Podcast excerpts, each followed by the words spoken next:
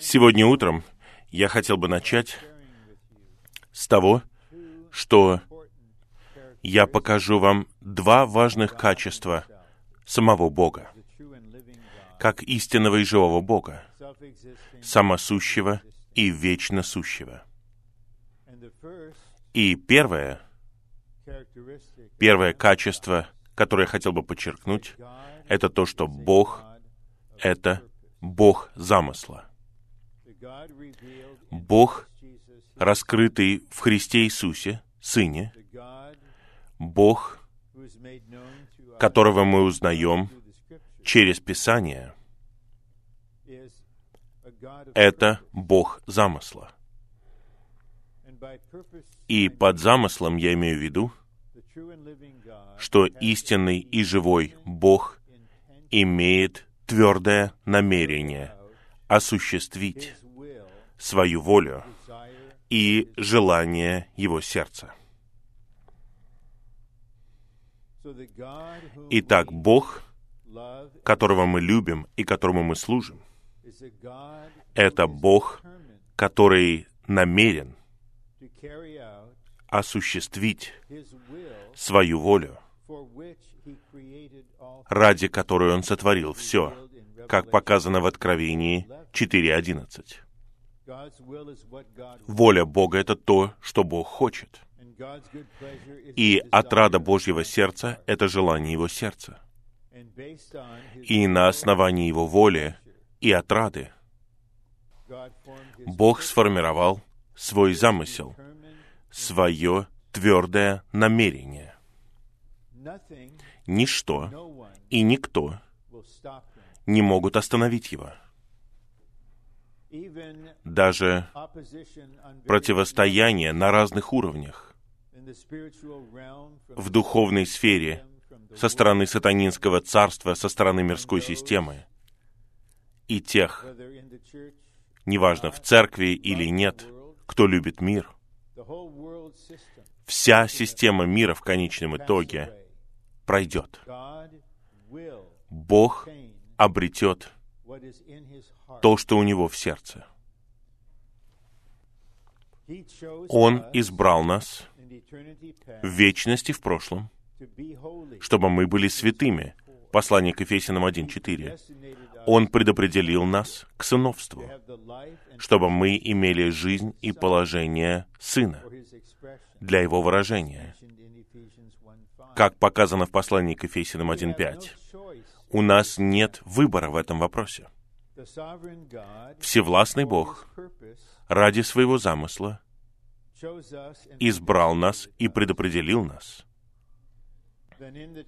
И затем в назначенное время и согласно назначенному способу мы родились, и в конечном итоге слово благовестия достигло нас. И по какой-то причине мы поверили, мы приняли, мы призвали имя Господа, и мы были спасены. С тех пор на разных уровнях мы посвящаем себя Господу, и на разных уровнях мы ищем Его день за днем. И до какой-то степени мы живем, практикуя церковную жизнь. Но факт остается фактом. Бог, который есть Бог замысла, осуществит то, что Он намерен в отношении каждого предопределенного и искупленного человека. Весь вопрос только в том, когда это произойдет. И вопрос «когда» зависит от нас — не от Бога. Ответ на него зависит от нас, в том смысле, что мы решаем, до какой степени мы будем жить в Божьем замысле, до какой степени мы будем открывать свое существо для Него и будем жить жизнью посвящения. Но в конечном итоге Божий замысел победит. Божий замысел состоит в том, чтобы во Вселенной у Него было совокупное выражение Его самого в славе, в Его Сыне, как первородном Сыне, и множестве верующих, сообразованных с образом этого первородного Сына. Это будет совокупным выражением триединого Бога славы. И когда это в конечном итоге будет проявлено, будет всеобщая хвала во Вселенной за такое славное выражение Бога. И затем я хотел бы отметить еще одно качество Бога, которое напрямую связано с первым. Я говорил о Боге замысла. Бог — это Бог воскресения. Он назван живым Богом. А это так и есть. Жизнь на самом деле — это сам Бог. Я помню, брат Ли сказал кое-что. Во время летнего обучения в 1974 году, это обучение, которое он не мог проводить, потому что ему необходима была операция на глаза, и он не мог участвовать. Но он появился в инвалидном кресле в день Господень утром, и нам проиграли его записанные слова. И он начал говорить следующее. «Жизнь таинственна, потому что жизнь — это сам Бог». Но я хотел бы сделать шаг вперед и не просто говорить о жизни, а хотел бы подчеркнуть, что Бог — это Бог воскресения. Теперь я хотел бы соединить замысел с воскресением. Цель, которая есть у Бога в Христе, в Его вселенской работе во времени и в пространстве, состоит в том, чтобы произвести церковь как тело Христова, которая обретает завершенность в Новом Иерусалиме, совокупной жене искупающего Бога. Итак, Бог от вечности в прошлом, во времени и в веках во времени движется твердо к своей цели. И в каждом веке, веке до закона, в веке закона и сейчас в веке церкви, который скоро завершится, у Бога есть цель. И в грядущем веке, в Царстве, Бог завершит свою цель в конечном итоге. И будет новое небо и новая земля с вечным, славным, приятным завершением Божьего вечного замысла. Святой город, который есть личность, который есть жена искупающего Бога. И искупающий Бог со своей парой будут наслаждаться приятной супружеской жизнью в новизне и свежести во веки веков. Но в этом веке предшественник или предварительный этап этого — это церковь, как тело Христова в ее действительности. И цель, которая есть у Бога в этом веке, состоит в том, чтобы построить тело Христова благодаря поместным церквям как средству. Тело и Новый Иерусалим имеют выдающуюся черту. Тело — это организм, абсолютно составленный из жизни воскресения Христа. Это природа тела. Точно так же, как природа вашего человеческого физического тела — это человеческая жизнь. Это организм, который отличается жизнью в этом организме. Тело Христова, которое является мистическим, но при этом действительным, невидимым, но при этом оно выражается. Это организм, абсолютно находящийся в воскресении. И окончательное завершение Новый Иерусалим, как совокупная личность, жена искупающего Бога, это сумма, окончательная завершенность воскресения. Но когда Бог сотворил Вселенную, когда Он сотворил Землю, когда Он сотворил различные формы жизни, когда Он сотворил людей, то существовала только природная сотворенная жизнь. Это была начальная точка. И в сердце у меня есть желание показать это вам. Но я надеюсь, что это сделает Дух действительности. Будет очень полезно, если мы поймем, знаем ли мы это или нет, каждый из нас, жизнь каждого из нас движется в определенном направлении. Бог замысла и Бог воскресения, целеустремленный Бог, имеющий желание осуществить свой замысел, когда Он вошел в нас, Он вошел в нас со своим замыслом, со своей волей, с желанием своего сердца и с Его твердым намерением. И направление, путь нашей жизни лично с Господом состоит в том, чтобы постепенно переживать Христа в Его жизни воскресения и понемногу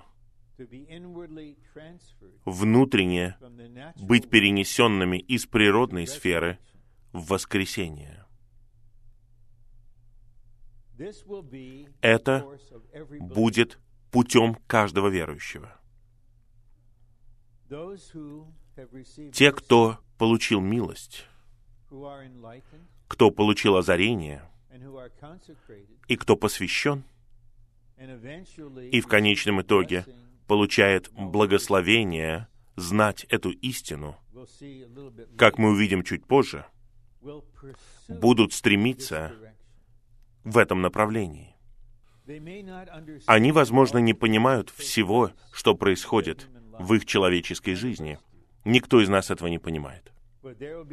Но будет ощущение, что мы движемся по заданному пути. И те, кто позволяет Господу стремиться в направлении воскресения в них, они будут победителями в этом веке. Они получат воскресение награды, и они будут царствовать с Христом тысячу лет. Те, кто не осознает этого, или в каком-то смысле осознает это, но относятся к этому с тепловатостью, или они решают жить двумя жизнями, тогда они тратят впустую много времени. И они, возможно, живут с определенными мыслями о себе. Конечно, я проживу очень долгое время, я какие-то вещи решу позже, но никто из нас не знает, когда придет конец.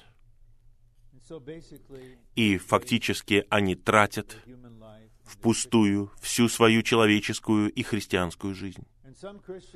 И есть христиане, которые верят, я бы не сказал, что это ложь. Я не думаю, что проповедники намеренно лгут им.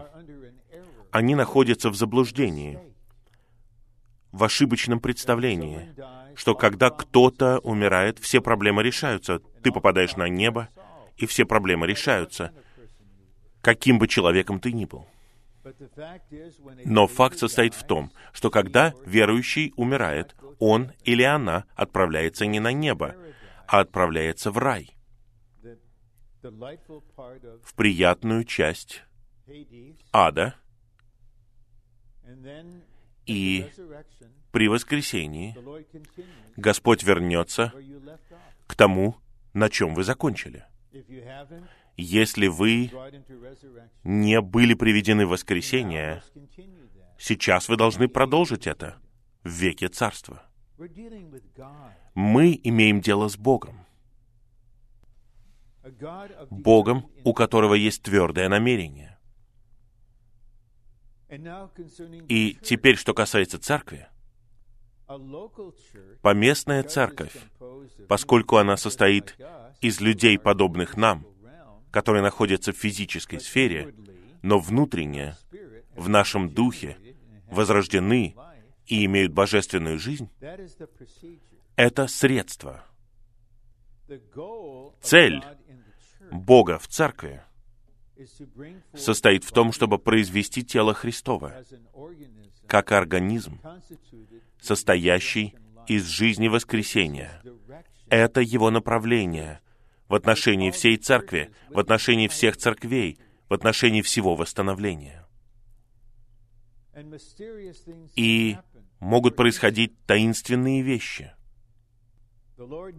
Например, Господь знал, что в 1920-х годах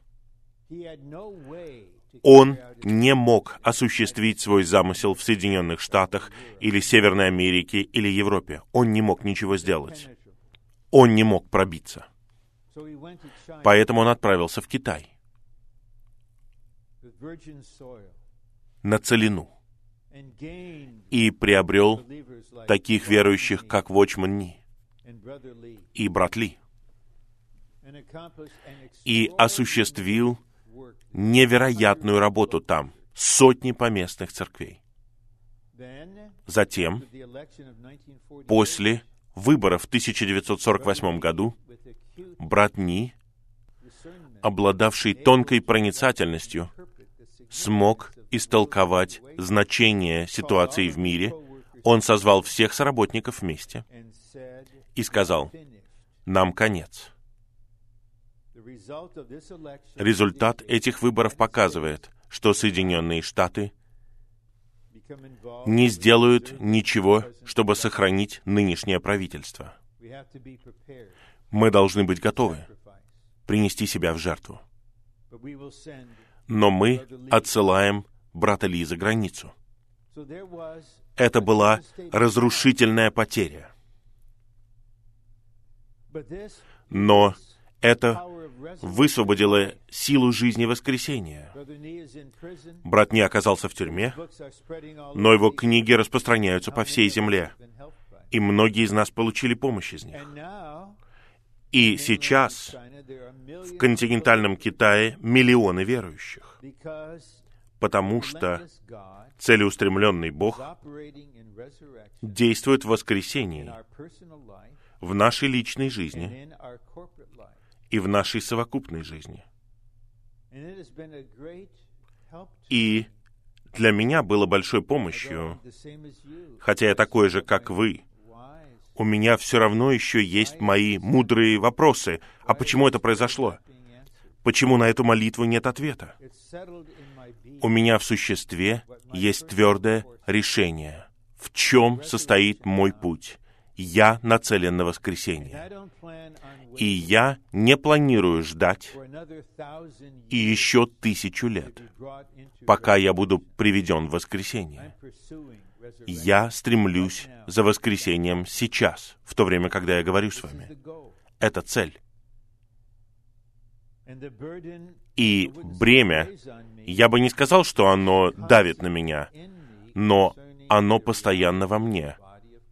Оно касается того, чтобы действительность тела Христова была произведена благодаря нашему совокупному выражению Христа в Его жизни воскресения. Это заголовок плана. Мы прочитаем его примерно через полчаса.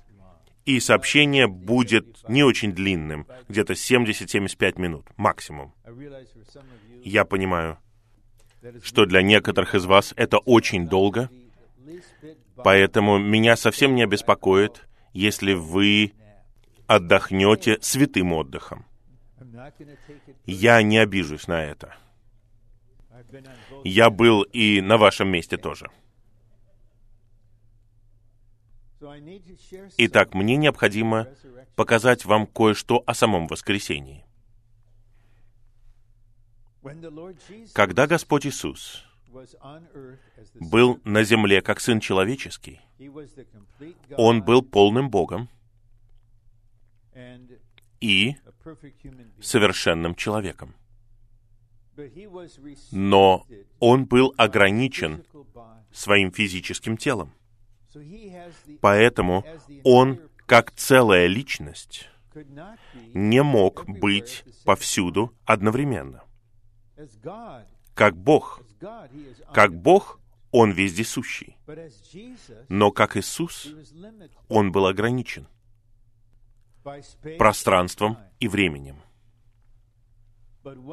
Но когда Он был воскрешен, и Его тело было прославлено, и Он был определен первородным Сыном Божьим в воскресении, и стал животворящим духом, сила воскресения прорвалась через все ограничения. Он уже не ограничен временем и пространством. Именно поэтому, и я говорю серьезно, воскрешенный Христос присутствует здесь, сейчас, с нами, в этом зале. Я могу обратиться к Нему сейчас и скажу, «Господь Иисус, я так рад встретиться с Тобой, вспоминать Тебя, возвещать Твою смерть. Мы признаем, что Ты в центре, Ты имеешь первое место. Мы никогда не видели Тебя, но мы любим Тебя. Мы никогда не видели Тебя, но мы верим в Тебя. Ты здесь. Куда бы вы ни отправились во Вселенной, если бы вы могли куда-либо отправиться, Он будет там. Итак, воскресение — это сила жизни, которая прорывается через любые ограничения. И я хотел бы отметить еще кое-что. То, что все мы знаем на разных уровнях. Воскресение — это сам Христос как личность. И глава, которая раскрывает самого Христа как воскресение, также озаряет основные препятствия для нашего переживания Христа как воскресения. И это препятствие находится в каждой поместной церкви. Оно ограничивает нас в любой ситуации. Когда вы общаетесь с кем-то или с церковью, и там нет этого препятствия, тогда все ваше существо радуется. Итак, две сестры, Марфа и Мария, послали весть Иисусу. Лазарь, которого ты любишь, заболел. Я считаю, что это призыв к его чувствам. Они не сказали, Лазарь заболел. Они сказали, ты любишь его. Конечно же, ты тут же прибежишь, возложишь на него руки и исцелишь его. Но когда он прочитал это, он сказал ученикам, это не к смерти, а к славе Божьей, и остался там, где он был. И спустя какое-то время он сказал, «Я пойду». И вот начинаются препятствия. Не со стороны Марфы и Марии, а со стороны его собственных учеников. Ты хочешь пойти сейчас? Это же рискованно. Вот мнение. Нам не нужно идти, нам нужно остаться здесь. И один из учеников, имевший предрасположенность мученика, говорит, ну пойдем и умрем вместе с ним. Пойдем и умрем. И вот он приходит, и вот Марфа, полное мнений. Если бы ты пришел, если бы ты только пришел, когда мы просили тебя, то наш брат не умер бы. Твой брат оживет. Я знаю. Я есть воскресение и жизнь. Кто верит в меня, не умрет. Ты веришь в это? Я верю, что ты Сын Божий. Одно мнение за другим. И потом она посылает за своей сестрой и говорит, «Спаситель зовет тебя», а он не звал. Но люди, полные мнений, приписывают другим разные вещи. Они так думают, и, наверное, другой человек тоже так думает. Итак, приходит Мария и говорит свою версию. И в конечном итоге Иисус заплакал. Вот они у могилы. Он вот-вот воскресит Лазаря из мертвых. И Марфа просто не может молчать. Она говорит, уже прошло четыре дня, и он смердит. Итак, в конечном итоге, он произносит повеление, «Лазарь, выходи». И он вышел, и Господь дает повеление развязать его. Здесь это что-то человеческое. И у всех у нас есть этот человеческий элемент. Господь знает.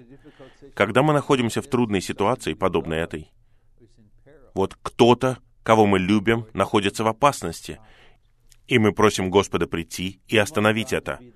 Мы хотим, чтобы Бог был Богом предотвращения. Это что-то человеческое.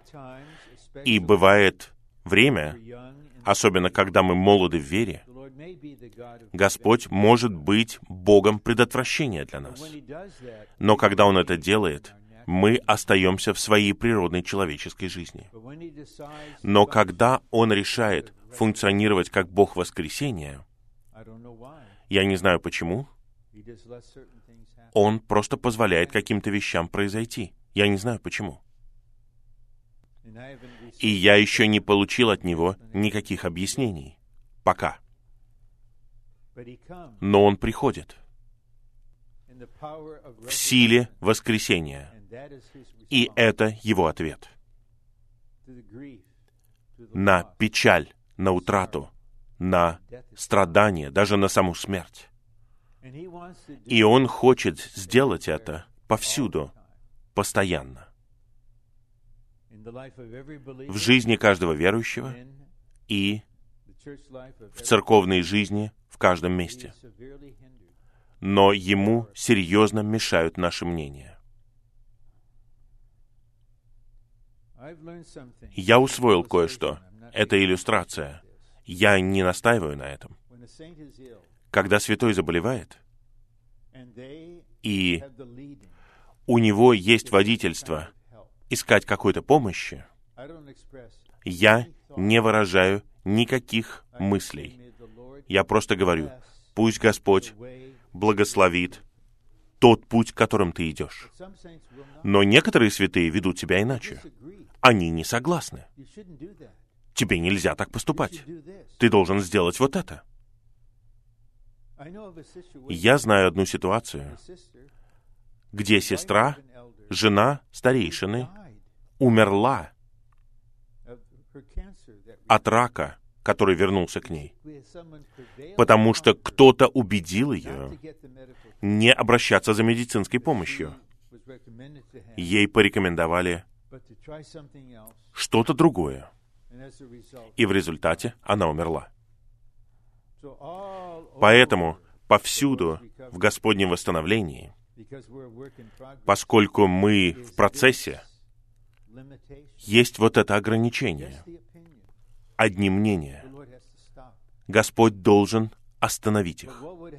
Но что произойдет в нашей собственной личной жизни и в нашей церковной жизни, если мы сможем прийти к Господу такие, какие есть, откровенно, честно, без чувств, и сказать Ему, «Господь, сделай то, что хочешь.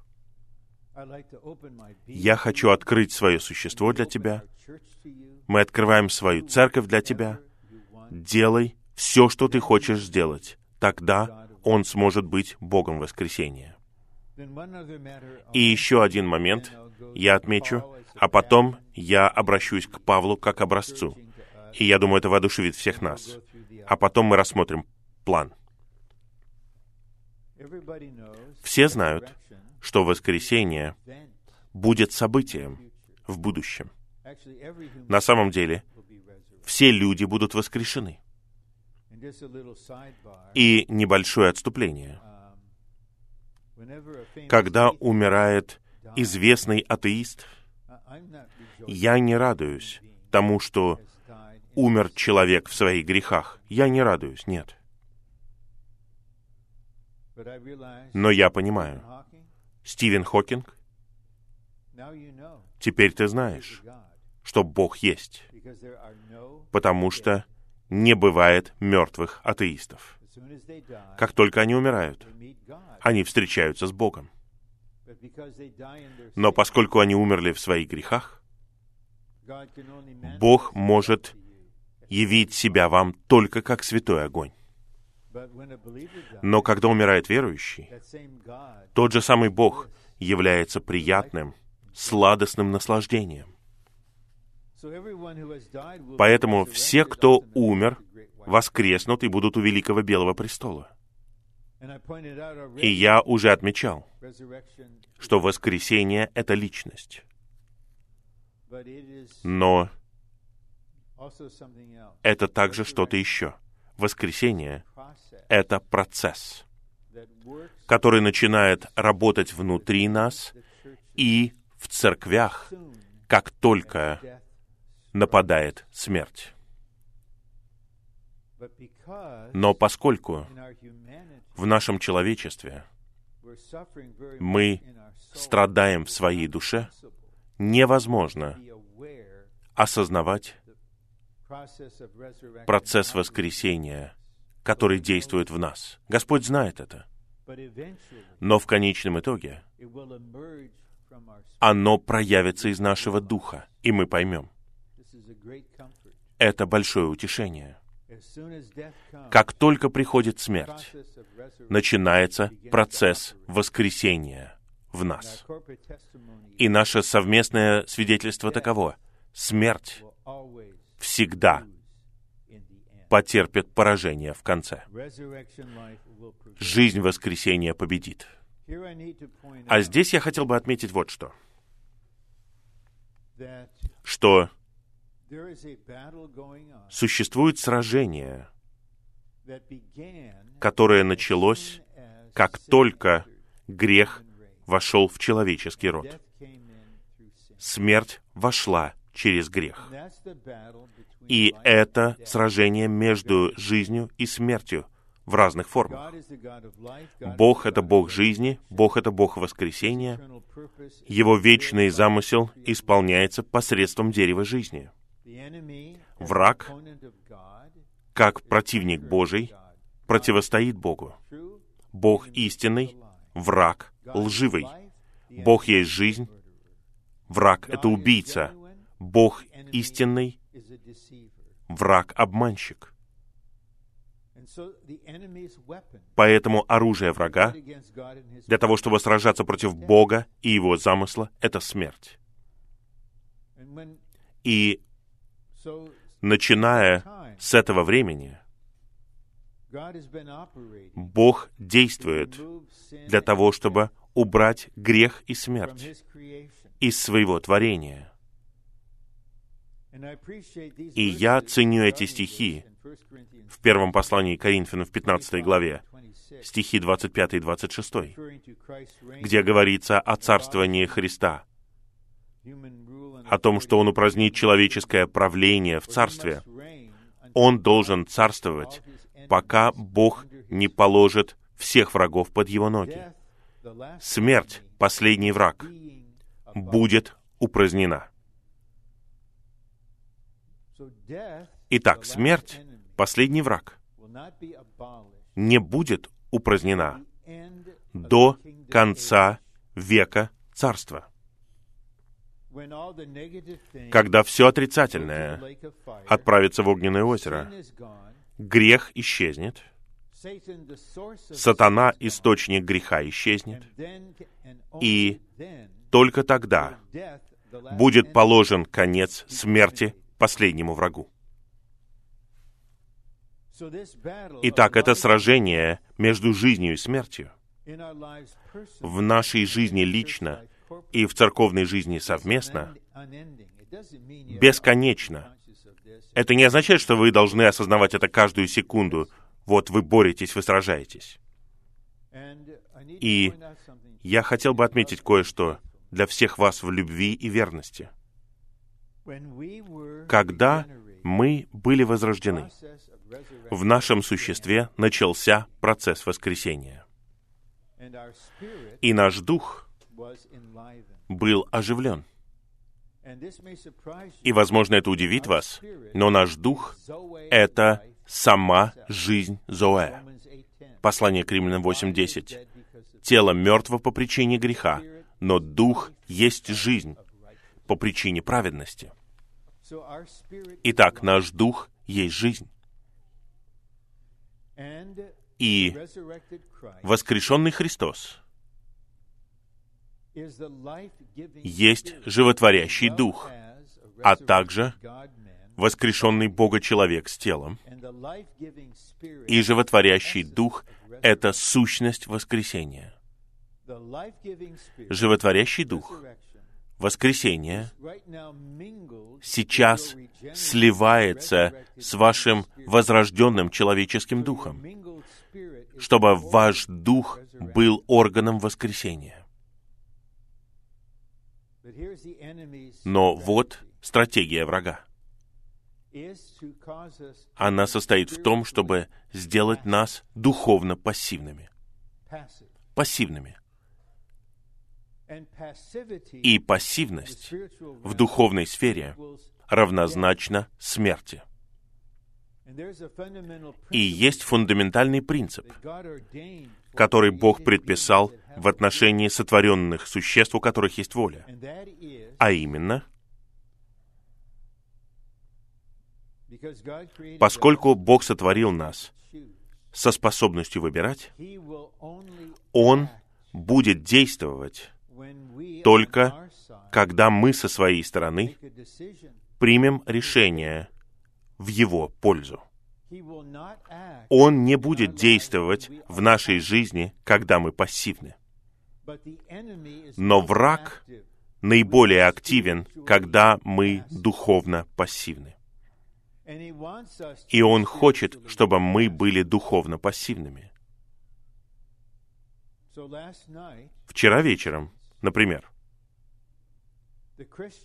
христиане в Северной Калифорнии, в Сан-Франциско, жили двумя путями.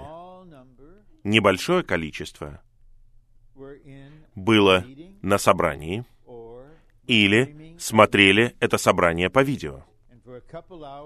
И в течение пары часов они упражняли свой дух. И они знали, что они касаются жизни, они касались воскресения. А другие в субботу вечером жили как часть испорченного и развращенного поколения. Это был их выбор. Именно так они проводят свою субботу. В день Господень утром они дают Господу час. А суббота вечером — это мое время. Хорошо. Тогда вы духовно пассивны. И итогом всего, что вы делаете, когда вы духовно пассивны, является смерть. И вы узнаете это. Именно поэтому одна из наиболее важных духовных практик, которые были восстановлены, это упражнение духа.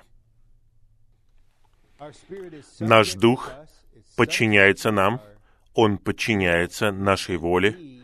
Мы можем быть в духе в любой момент, когда мы хотим. Но мы все одинаковые. Я такой же, как и вы. Когда я просыпаюсь утром, я не как серна, которая выпрыгивает из кровати в жизни в воскресенье и хвалю Господа всем своим существом. Я прихожу с трудом в себя и пытаюсь понять, в каком часовом поясе я нахожусь, где я. И процесс начинается снова. Я обращаю сердце к Господу, я упражняю дух. Поэтому у нас есть образец. Вот в этом отношении я хотел бы выразить почет тому, кому нужно воздать почет. С первого раза, когда я посетил Тайвань в 1968 году, и вспоминая все контакты, которые у меня были со святыми там, меня поражает отличительная черта всех святых там — сильное упражнение духа. Это образец для всех нас. Когда мы пассивны, враг будет делать все, что может, пока в конечном итоге мы не отреагируем. Нам не будет отвратителен он и мы сами, тогда мы обратимся. Но Господь другой, мы должны понять, Он придет, Он будет лелеять, Он будет влечь вас, но если вы пассивны, Он ничего не будет делать. Я процитирую стих из третьей главы Откровения. Господь говорит, «Вот я стою у двери и стучусь. Если кто-нибудь услышит мой голос и откроет дверь, тогда я войду к нему и буду обедать с ним». Это Господь, Он стучит. Вы должны услышать Его голос и открыть дверь. Предположим, дверь открыта, но Он все равно стучится. Но если дверь открыта, враг просто зайдет и будет двигаться настолько, насколько может. Я знаю, это простой вопрос. Это элементарный вопрос. Но это вопрос жизни и смерти. Нам нужно научиться упражнять дух, когда две части нашего существа не хотят этого делать. Наше тело устало, оно не очень хорошо себя чувствует, и наше настроение подавленное, и все давит на нас. Да, так и есть. И что вы будете делать? Ждать, пока придет духовный прилив? Вы потеряете впустую день, неделю? Будете ждать, пока изменится настроение, пока придет прилив? У нас есть способность по благодати, которая есть у нас, противостать тому, что происходит в нашем теле и нашей душе, чтобы мы обратились к Духу, упражняли свой Дух. И когда мы это сделаем, мы касаемся Господа, и кто-то говорит, я коснулся Господа, я был с Господом. Я не сомневаюсь в этом. Не я должен оценивать это но есть критерий. Господь — это воскресение. Господь есть жизнь. Если вы соприкасаетесь с Ним во время так называемого утреннего оживления, вы коснетесь жизни, вы будете оживлены, вы получите снабжение, вы коснетесь воскресения. Но если мы просто проходим через что-то, но мы не ощущаем жизни, мы не ощущаем воскресения, мы не касаемся Господа. Именно поэтому важный момент каждый день — это соприкасаться с Ним. Я жду, я надеюсь, мы встретимся с этой драгоценной женщиной, чья история записана в Евангелиях. Она страдала кровотечением 12 лет, ходила ко всем врачам, и все стало только хуже. Но она решила сделать одно. Вот бы мне только коснуться края его одежды. Мои братья и сестры, это должно быть восстановлено среди нас. Чудо соприкосновения с Господом. Прикосновение к Нему, духа к духу. А теперь кое-что о Павле. А затем мы рассмотрим план и закончим где-то в 11.20. Это через 26 минут по моим часам, и они работают, и я вижу их. Вот часы передо мной. Я буду их слушаться, потому что мне отмерено это. В послании к филиппийцам в третьей главе мы видим образец Павла. В первом послании к Тимофею 1.16 он говорит, что он получил милость быть образцом для всех, кто верит. А в десятом стихе он говорит, узнать Его и силу Его воскресения. Мне кажется, мне было лет двадцать, когда я прочитал эти стихи по-новому, и я коснулся на мгновение силы воскресения, узнать Его и силу Его воскресения, и общение Его страданий, сообразовываясь с Его смертью. Павел в своем искании хотел узнать Господа и силу Его воскресения. Он не был пассивным. Он активно искал этого. И стих 11 показывает цель воскресения, которое переживается лично. Не достигну ли я особого воскресения из мертвых? Здесь Павел буквально использует необычное выражение «из воскресения». Что такое «из воскресения»? Это буквальный перевод. И это слово имеет двойное значение. Объективно, Павел говорит, все верующие будут воскрешены, когда Господь вернется. Неверующие будут воскрешены после Царства. Все верующие будут воскрешены. Но те, кто побеждает, победители, можно сказать, получат воскресение с почетом. Они будут воскрешены в Царство, потому что они закончили свой бег, они ушли к Господу в победе, поэтому их воскресение находится в другой категории, нежели обычное воскресение. Мы знаем из 25 главы Евангелия от Матфея, из притчи, что те, кто умрет, не будучи наполненным духом, не преобразованным, должны будут начать с того места, когда они умерли. Смерть не решает никаких проблем. Она лишь откладывает процесс на какое-то время. И Павел стремился достичь воскресения победителей.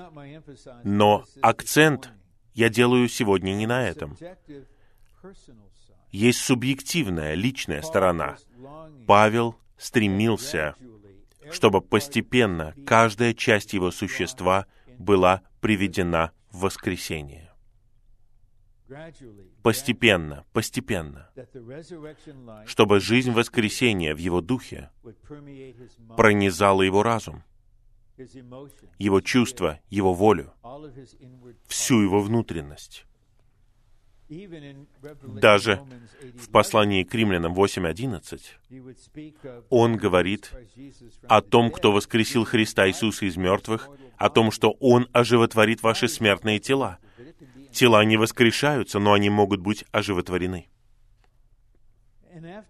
И после того, как он выразил это, он использовал глагол дважды. И на самом деле я облечен этим глаголом даже сейчас. Я ищу Господа и пытаюсь узнать, до какой степени я переживаю это. Это не значит, что я уже обрел или уже стал совершенным. Но я стремлюсь. Я стремлюсь. Я хотел бы спросить вас мягко. Я задаю вопросы самому себе. Часто. К чему ты стремишься? Можешь ли ты сказать Господу лицом к лицу, «Я стремлюсь за тобой». Когда вы стремитесь за чем-то, тогда вы активно, энергично желаете этого. Вот, предположим, молодой человек любит молодую девушку. Мы надеемся, что они брат и сестра. Он стремится за ней. Он сосредоточен. Он решителен. Он ищет. Но если есть кто-то, у кого нет никаких чувств ни к кому, и ему все равно до брака, ему нужна пара, но он не стремится. Он просто порхает. Многие ли из нас могут сказать, что мы стремимся? Стремимся. Насколько мы сосредоточены? До какой степени это важно для нас, чтобы мы узнали Христа и силу Его воскресения? Но я стремлюсь, не овладею ли я еще тем, для чего и мной овладел Христос Иисус. Сначала Господь стремился за нами, и Он пришел к нам, и Он влечет нас. Но с нашей стороны должен быть отклик. «Я стремлюсь». Пожалуйста, не надо выходить к микрофону во время свидетельств и говорить, я посвящаю себя тому, чтобы стремиться за Господом. Это не посвящение. Это клятва, которую вы не сможете исполнить даже в течение недели. Я такой же, как и вы. Я перестал обещать Господу то, чего я не могу исполнить. Я могу просто сказать, Господь, я отдаю себя Тебе, я посвящаю себя Тебе. Обучай меня стремиться за Тобой. Сделай так, чтобы я стремился за Тобой. Я не могу делать этого без Тебя и не могу этого делать без тела. Я не могу вытянуть один. Я могу двигаться вперед только вместе с телом. А затем в стихе 14 он говорит, «Я стремлюсь к цели, за наградой, которой Бог в Христе Иисусе призвал меня вверх. Итак, со времени, когда он был спасен, он стремился. И внутренне, я не хочу об этом много говорить, но мой дух молится за всех нас. Господь, восстанови стремящийся дух среди нас. И ни в коем случае я не критикую молодых работающих святых, где бы они ни были. Я беспокоюсь о многих из них, но я не сужу их. И при этом у меня нет никакого желания вернуться к двадцатилетнему или тридцатилетнему возрасту. Что нормально? Это то, чтобы чем старше мы становимся по-человечески, и чем больше мы растем духовно, тем больше мы будем стремиться за Господом. По милости Господа ко мне и в смерти, и в любви. Я могу засвидетельствовать перед вами, я никогда не наслаждался Господом больше, чем сейчас, каждый день. Я никогда не стремился за Ним больше. Но Господь знает, и мне нужно скрывать какие-то вещи, любовь покрывает. У меня есть помощник. У меня есть пара. У меня есть тело. Я не знаю, когда закончится мой бег. Я все еще надеюсь на восхищение. Я верю, что Господь хочет, чтобы у нас была такая живая надежда. Но день за днем, каждый день, это день стремления. Каждый день мы можем продвигаться чуть больше вперед. А теперь я прочитаю план. Не как что-то, о чем я забыл. Я приготовил его. Но я не хотел, чтобы он управлял мной в моем говорении. Я хотел, чтобы мной управлял Господь Дух. Но план сосредоточен на послании к римлянам. И когда я буду читать его вам, вместе с комментариями, я надеюсь, вы найдете какие-то вещи полезными знать и переживать Христа в его жизни воскресения. Послание к римлянам раскрывает глубинное значение воскресения Христа, глубинный смысл. Бог — это тот, кто животворит мертвых. Это Божья великая сила воскресения. Авраам вынужден был усвоить это в случае с Исааком. Христос воскрешен из мертвых славой Отца, то есть проявлением божественности. И, возможно, это и наше переживание. Господь приходит к вам в вашей ситуации, и Он просто сияет на вас. Он сияет лучами славы в вас, и это так приятно, и вы впитываете это. И жизнь воскресения раздается. Рассматривая Христа как Бога, Новый Завет говорит, что сам Христос воскрес из мертвых. О Христе как человеке Новый Завет говорит, что Бог воскресил его из мертвых. Пункт В. Господь Иисус воскрешен из мертвых для нашего оправдания.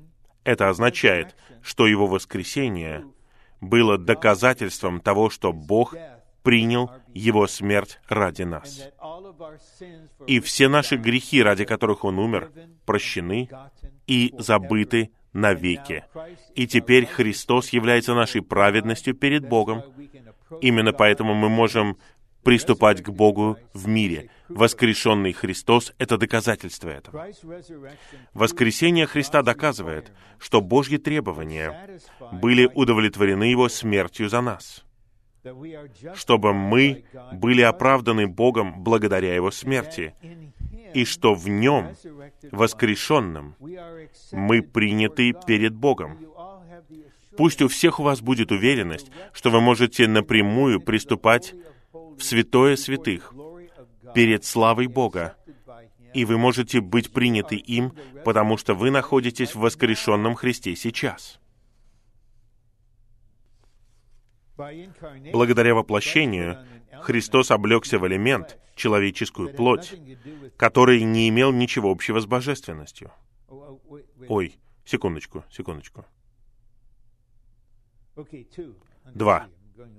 Извините, я забежал вперед. Будучи воскрешенным, Он находится в нас, чтобы жить за нас, жизнью, которая может быть оправдана Богом и всегда приемлема перед Богом. Г. Христос умер и ожил, чтобы быть Господом и мертвых, и живых. Мы живем Господу, и мы умираем Господу. Поэтому живем ли, умираем ли, мы Господни. В этих стихах говорится, что никто из нас не живет себе, и никто из нас не умирает себе. Живем ли мы? Живем для Господа. Умираем ли? Для Господа умираем. Вчера вечером один драгоценный брат кратко пообщался со мной после собрания и сказал, мне нужно ехать в Японию чтобы побыть с моим отцом. Ему 89 лет. Я знаю его отца. Это верный соработник. Господь открыл через него всю страну. Он переживает последние дни. Мне нужно поехать туда и быть с ним. У него был инсульт. Он живет один в своей квартире. Это произошло много лет назад. Он не может говорить, но Господь сохранил его с нами. И я верю, что наш драгоценный брат закончит свой бег в почете. Он умрет Господу, и я верю, что он получит из воскресения. Если что-то и происходит, оно происходит в воскресении. Оно происходит Господу. Поэтому живем ли мы, умираем ли мы Господни. Итак, для Павла главное в воскресении было то, чтобы жить Господу. Что произойдет со мной, неважно. Самое главное — это то, что я живу Господу. Что бы со мной ни произошло, я живу Господу, я Господень. Воскресение производит это. Д. Христос определен Сыном Божьим из воскресения мертвых. И его воскресение было его рождением, как Божьего первородного Сына. В божестве Он единородный Сын всегда — навеки. А в воскресении Он первородный Сын, обладающий человечеством для распространения. До своего воплощения Христос уже был Сыном Божьим, единородным Сыном. Благодаря воплощению Христос облегся в элемент человеческую плоть, который не имел ничего общего с божественностью. Эта его часть должна была быть освящена и возвышена в результате прохождения через смерть и воскресение. Благодаря воскресению его человеческая природа была освящена, возвышена и преобразована. Что произошло с ним как с человеком, произойдет со всеми нами, когда мы будем полностью в воскресении. Эта часть его существа должна была быть освящена и возвышена в результате прохождения через смерть и воскресение. Благодаря воскресению его человеческая природа была освящена, возвышена и преобразована. Следовательно, благодаря воскресению он был определен Сыном Божьим со своим человечеством. И теперь, как Сын Божий, он обладает человечеством, а также божественностью. Это воскресение определила его как Сына Божьего в его человечестве. Если вы войдете в Starbucks и закажете, что вы там хотите, и скажете при этом, «Кстати, я Сын Божий», по крайней мере, они подумают, что вы странный. Но я сомневаюсь, что будут Старбаксы во время тысячелетнего царства, но кто знает. Вам не придется ходить по городу, которым вы правите, и говорить всем, «Кстати, я Сын Божий». Они скажут, «Я знаю». Все очевидно. Ты определен воскресением. Да, внешне мы сейчас обычные люди, но внутренне что-то происходит. И однажды воскресение прорвется, и вся Вселенная узнает, что мы прославленные сыновья Божьи. Это наша судьба. Четыре. Посредством воплощения Христос принес Бога в человека. Посредством воскресения Он принес человека в Бога. То есть Он принес свое человечество в божественное сыновство. Таким образом, единородный Сын Божий был сделан первородным Сыном Божьим, обладающим и божественностью, и человечеством. Бог использует такого Христа, первородного Сына, как производителя и как опытный образец, модель для произведения многих сыновей. Часть направления в вашем существе состоит в том, чтобы остановить вас. В послании к Римлянам 8.29 говорится, что мы предопределены, чтобы быть сообразованными с образом Его Сына. Это первородный Сын. Итак, жизнь воскресения действует в вас и сообразовывает вас с образом воскрешенного Христа. Этот образ будет образован в вас. И одно из преимуществ того, чтобы приезжать куда-то раз в год или раз в два года, состоит в том, что вы видите и радуетесь увеличению Христа в святых. Я не политик, я не угождаю людям, я не делаю что-то из страха перед людьми, я говорю искренне, но я уверяю вас, когда я смотрю на всех вас сегодня, в вас больше славы, больше Христа, чем год назад.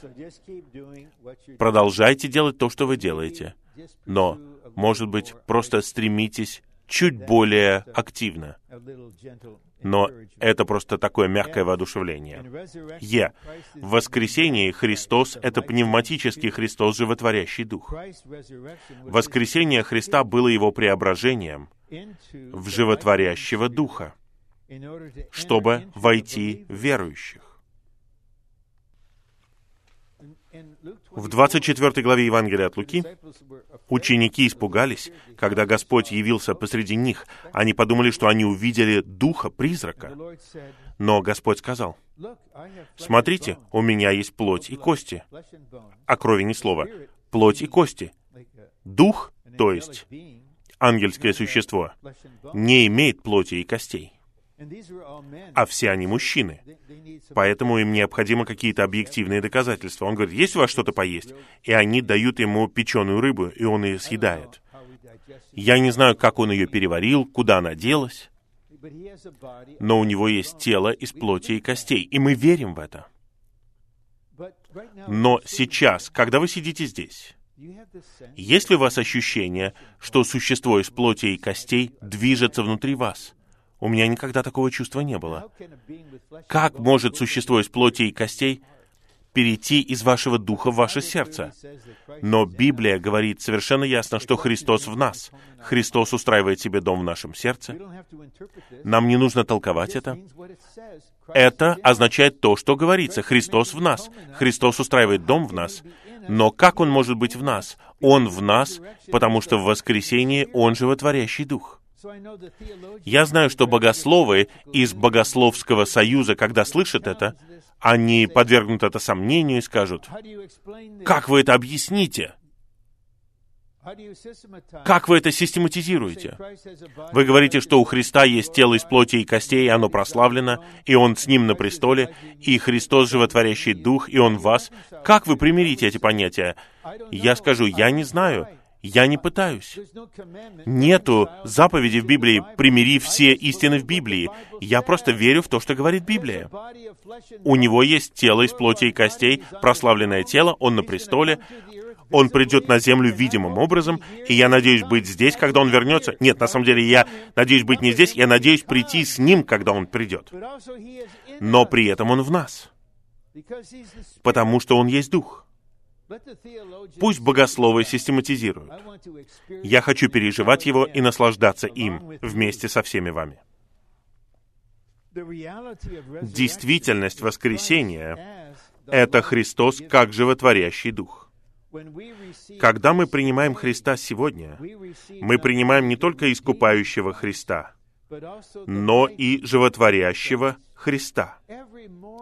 Каждое утро воскрешенный Христос хочет животворить вас. Не бойтесь приходить к Нему.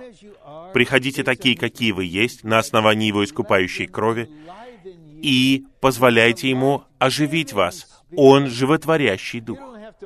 Вам не нужно работать для этого, вам не нужно заслуживать этого, просто принимайте это. Животворящего Духа. А теперь мы наслаждаемся искупающим Христом, Агнцем и пневматическим Христом, как Духом. Если мы будем знать и переживать Христа как пневматического Христа, мы будем приведены в воскресение и будем жить в воскресении. Это процесс. Вот что происходит внутренне во всех нас. Осознаем мы это или нет? Бог намерен. Он приведет все наше трехчастное существо в воскресенье. Он приведет церкви в воскресенье. У него будет тело в воскресенье. У него будет невеста в воскресенье. Ничто не может остановить его. Его можно замедлить, но это часть плана. Он ищет святых в церквях, которые будут открыты для Него, которые будут активно упражнять свой дух, обращать сердце, любить Его и говорить, «Господь, сегодня двигайся, расти во мне, увеличивайся во мне, расти в своем теле, увеличивайся во всех святых по всей земле». Второй римский пункт. Послание к римлянам раскрывает важные аспекты переживания Христа верующими в Его жизни воскресения. А. Мы верим в Бога, который воскресил Иисуса, нашего Господа, из мертвых. Вера, которая засчитывается нам как праведность, это наша вера в Бога, который праведно судил Христа за наши грехи, праведно умертвил Его вместо нас и праведно воскресил Его из мертвых. Когда мы благовествуем и когда мы упражняемся, пункт Б и подпункты очень важны. Если мы исповедуем своими устами Иисуса Господом и поверим в своем сердце, что Бог воскресил Его из мертвых, мы будем спасены. Хотя смерть Христа искупила нас, только Его жизнь в воскресении может спасти нас. Только когда мы поверим в великое чудо, которое Бог совершил в Христе, воскресив Его из мертвых, мы можем быть искуплены и спасены. Многие христиане из добрых намерений говорят, нужно поверить, что Христос умер за ваши грехи. И мы верим в это. Но слово Павла не таково.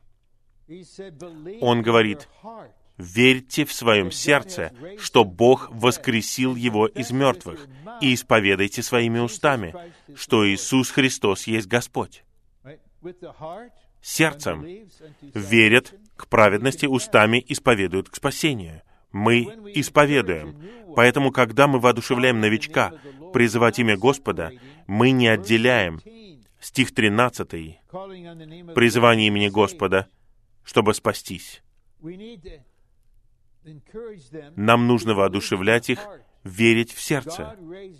Бог воскресил Иисуса из мертвых. Освящающий Дух вливает веру в твое сердце. Верьте в сердце, что Бог воскресил Иисуса из мертвых, и теперь исповедуйте устами. Иисус Христос Господь. Мы свидетельствуем всей Вселенной. Бог воскресил Иисуса из мертвых. Иисус Христос есть Господь. Пункт В. После крещения мы становимся новым человеком в воскресении, и мы ходим в новизне жизни. Воскресение — это не только будущее состояние, это также процесс в настоящем, процесс обновления. Я повторяю, я не знаю, как эти рекламодатели получили мой электронный адрес. Они думают, что меня интересуют все эти средства против старения. Будьте вечно молодым. Забудьте об этом. Я сейчас новее в своем возрасте, чем когда мне было 30 лет. Я обновляюсь день за днем. Мы учимся ходить в новизне жизни. Мне не нужно ваше средство против старения. Оно все равно не работает. Вы хотите получить мои деньги, вам все равно до моего здоровья. Поэтому я удаляю вас. И я буду наслаждаться Богом воскресения и ходить в новизне жизни чуть больше сегодня, чем вчера.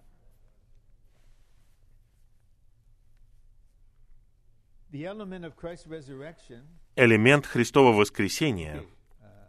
Так, Г. В послании к Римлянам 6.5 говорится, что мы будем в подобии воскресения Христа. Это указывает на нынешний процесс роста в жизни. Итак, чем больше жизнь растет в вас, тем больше воскресение Христа увеличивается в вас. И все, с чем Бог сотворил вас, все ваши способности, ваш разум, ваши качества, все это Он принесет в воскресение. Потому что тело не признает ничего природного. Возможно, вы гений. Возможно, у вас три докторских степени. Я знаю одного брата, у него три докторские степени. Но он в воскресении. Поэтому он не полагается на свои докторские степени, на свой тройной интеллект. Тело принимает только то, что в воскресении. Поэтому иногда я говорю обучающимся, которые приходят на обучение. Я говорю, я понимаю, что многие из вас получили высокое образование. Я не знаю, какие там оценки сейчас ставят на выпускных экзаменах. Может быть, у вас 100 баллов из 100, когда вы его сдавали. Вы никогда четверки в жизни не получали. И вот вы пришли сюда. Вот давайте я скажу вам. На меня это не производит никакого впечатления. Хорошо? Вы в процессе смерти и воскресения, и жизнь воскресения будет пересоставлять ваши способности, и тогда вы будете полезными Господу. А до этого момента принимайте совершенствование Господа и Его обучение, и Господь обретет вас. Элемент Христового воскресения находится только в самом Христе. Он сам есть воскресение. После того, как мы переживем надлежащее крещение, мы продолжаем расти в Христе и с Христом в подобие Его воскресения. Это значит ходить в новизне жизни. Итак, мы учимся ходить в новизне жизни, чем бы мы ни занимались. Д. Мы соединились с тем, кто воскрешен из мертвых, с воскрешенным Христом как нашим мужем.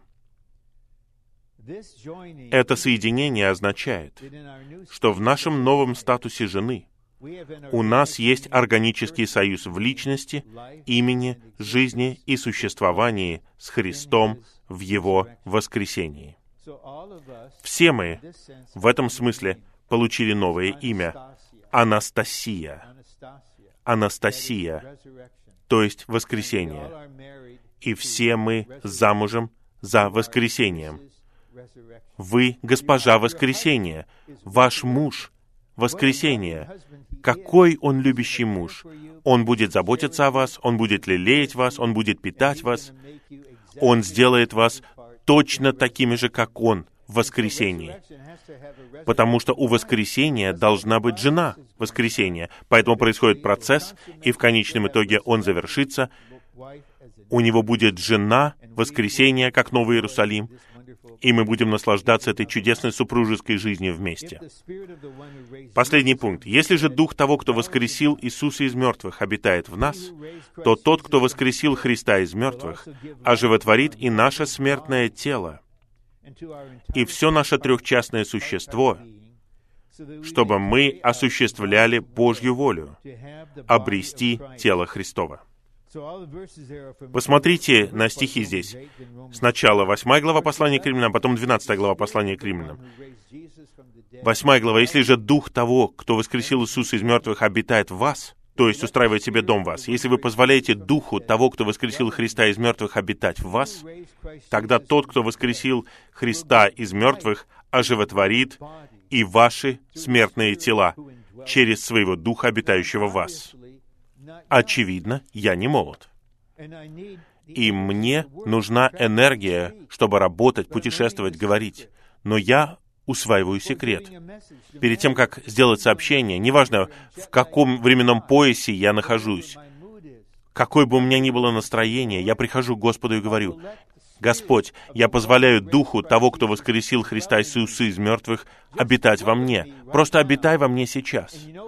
И знаете, что Он делает? Он животворит мое смертное тело. Мое тело сегодня утром — это смертное тело. Но оно оживлено. Поэтому я не боюсь стареть. Во мне есть тот, кто воскресил Христа из мертвых. Он обитает во мне. Он животворит наши смертные тела, чтобы мы осуществляли Божью волю, созидали тело Христова, которое обретает завершенность в Новом Иерусалиме. Вот мое слово о воскресении. Пусть Господь благословляет вас всех каждый день, повсюду, увеличением жизни воскресения. Пусть Господь усилит все церкви в Северной Калифорнии силой воскресения. Пусть жизнь воскресения побеждает в Северной Калифорнии. Хвала Богу воскресения. Аминь.